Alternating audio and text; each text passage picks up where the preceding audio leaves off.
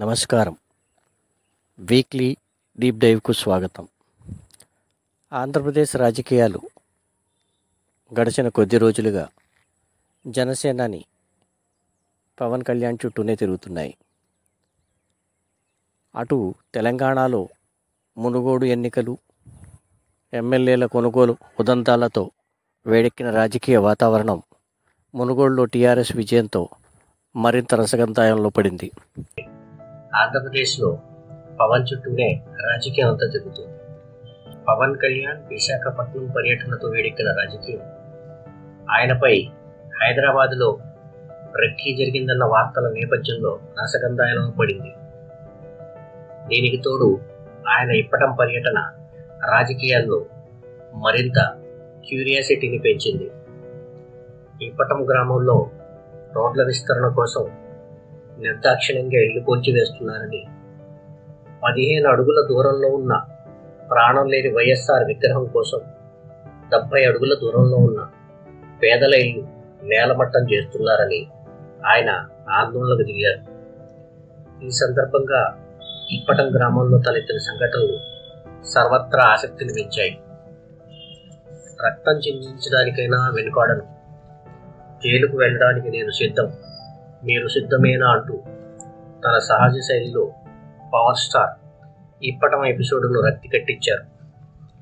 ఇప్పటం ఉదంతంలో రాష్ట్ర ప్రభుత్వ ప్రధాన సలహాదారు సజ్జల రామకృష్ణారెడ్డిని ఆయన విలన్ విలన్గా చిత్రీకరించారు. ఇప్పటం ఎపిసోడ్ ఇలా ఉంటే తెలుగుదేశం అధినేత చంద్రబాబు నాయుడు కృష్ణా జిల్లా ఇప్పుడు ఎన్టీఆర్ జిల్లా నందిగామలో చేసిన పర్యటన కూడా రక్తి కట్టిందని చెప్పాలి. నందిగామలో చంద్రబాబుపై వచ్చి పడ్డ ఒక రాయి ఈ ఎపిసోడ్లో క్యూరియాసిటీ పెంచింది. హైదరాబాద్లో పవన్ కళ్యాణ్ను చంపేందుకు రెక్కీ చేస్తారు. ఇక్కడ నాపై రాళ్ళు రుగుతారు అంటూ చంద్రబాబు అధికార వైఎస్ఆర్ పార్టీపై దుమ్మెత్తి పోసి ప్రజలను ఆకట్టుకునేందుకు ప్రయత్నించారు. హైదరాబాద్లో పవన్ కళ్యాణ్పై రెక్కీ జరిగిందనే వార్తలను తెలంగాణ పోలీసులు కొట్టిపారేయడంతో కొన్ని అనుమానాలు తలెత్తుతున్నాయి. తెలంగాణ పోలీసుల కథనం ప్రకారం పవన్ కళ్యాణ్ ఇంటి వద్ద ఎటువంటి రెక్కీ జరగలేదు.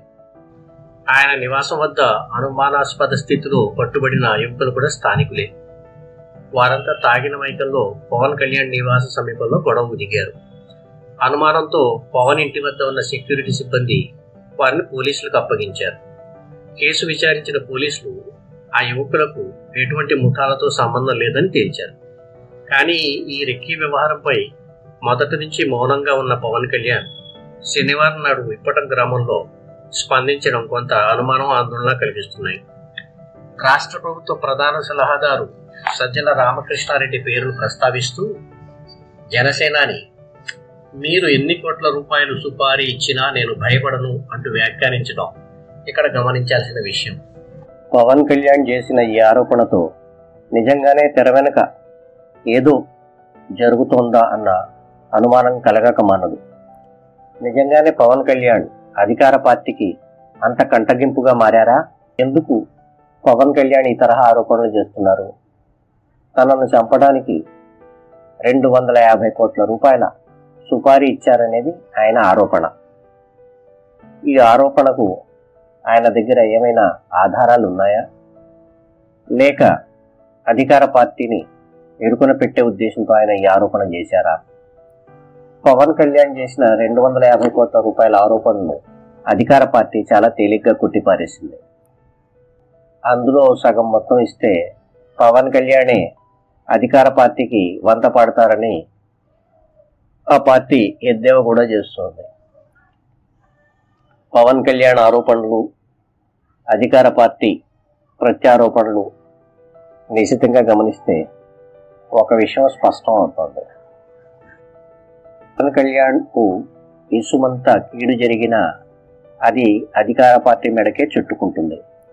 ఆ విషయం స్పష్టంగా తెలిసి కూడా అధికార పార్టీ ఏమైనా దుస్సాహసానికి పూనుకుంటుందా? ఒకవేళ అటువంటిది ఏదన్నా జరిగితే అది చంద్రబాబుకే లాభం తప్ప అధికార పార్టీకి కాదు కదా?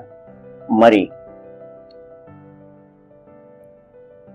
అధికార పార్టీ ఎందుకు ఆ విధమైన తప్పటడుగు వేస్తుంది? పవన్ కళ్యాణ్కు ప్రాణహాని ఉందంటూ జరిగే ప్రచారం వల్ల లాభం ఎవరికి? అందువల్ల లబ్ధి పొందేది ఎవరు? అనే విషయాలను కాసింత లోతుగా ఆలోచిస్తే రాష్ట్ర రాజకీయాలను అటు ప్రతిపక్ష తెలుగుదేశం ఇటు జనసేన కలిసి ఏ వైపుకు తీసుకెళ్తాయి అనేటువంటిది మనకు చూచాయిగా అర్థమవుతుంది. వచ్చే వారం మరో విశ్లేషణతో కలుద్దాం. మీ షాజహాన్ సర్కార్.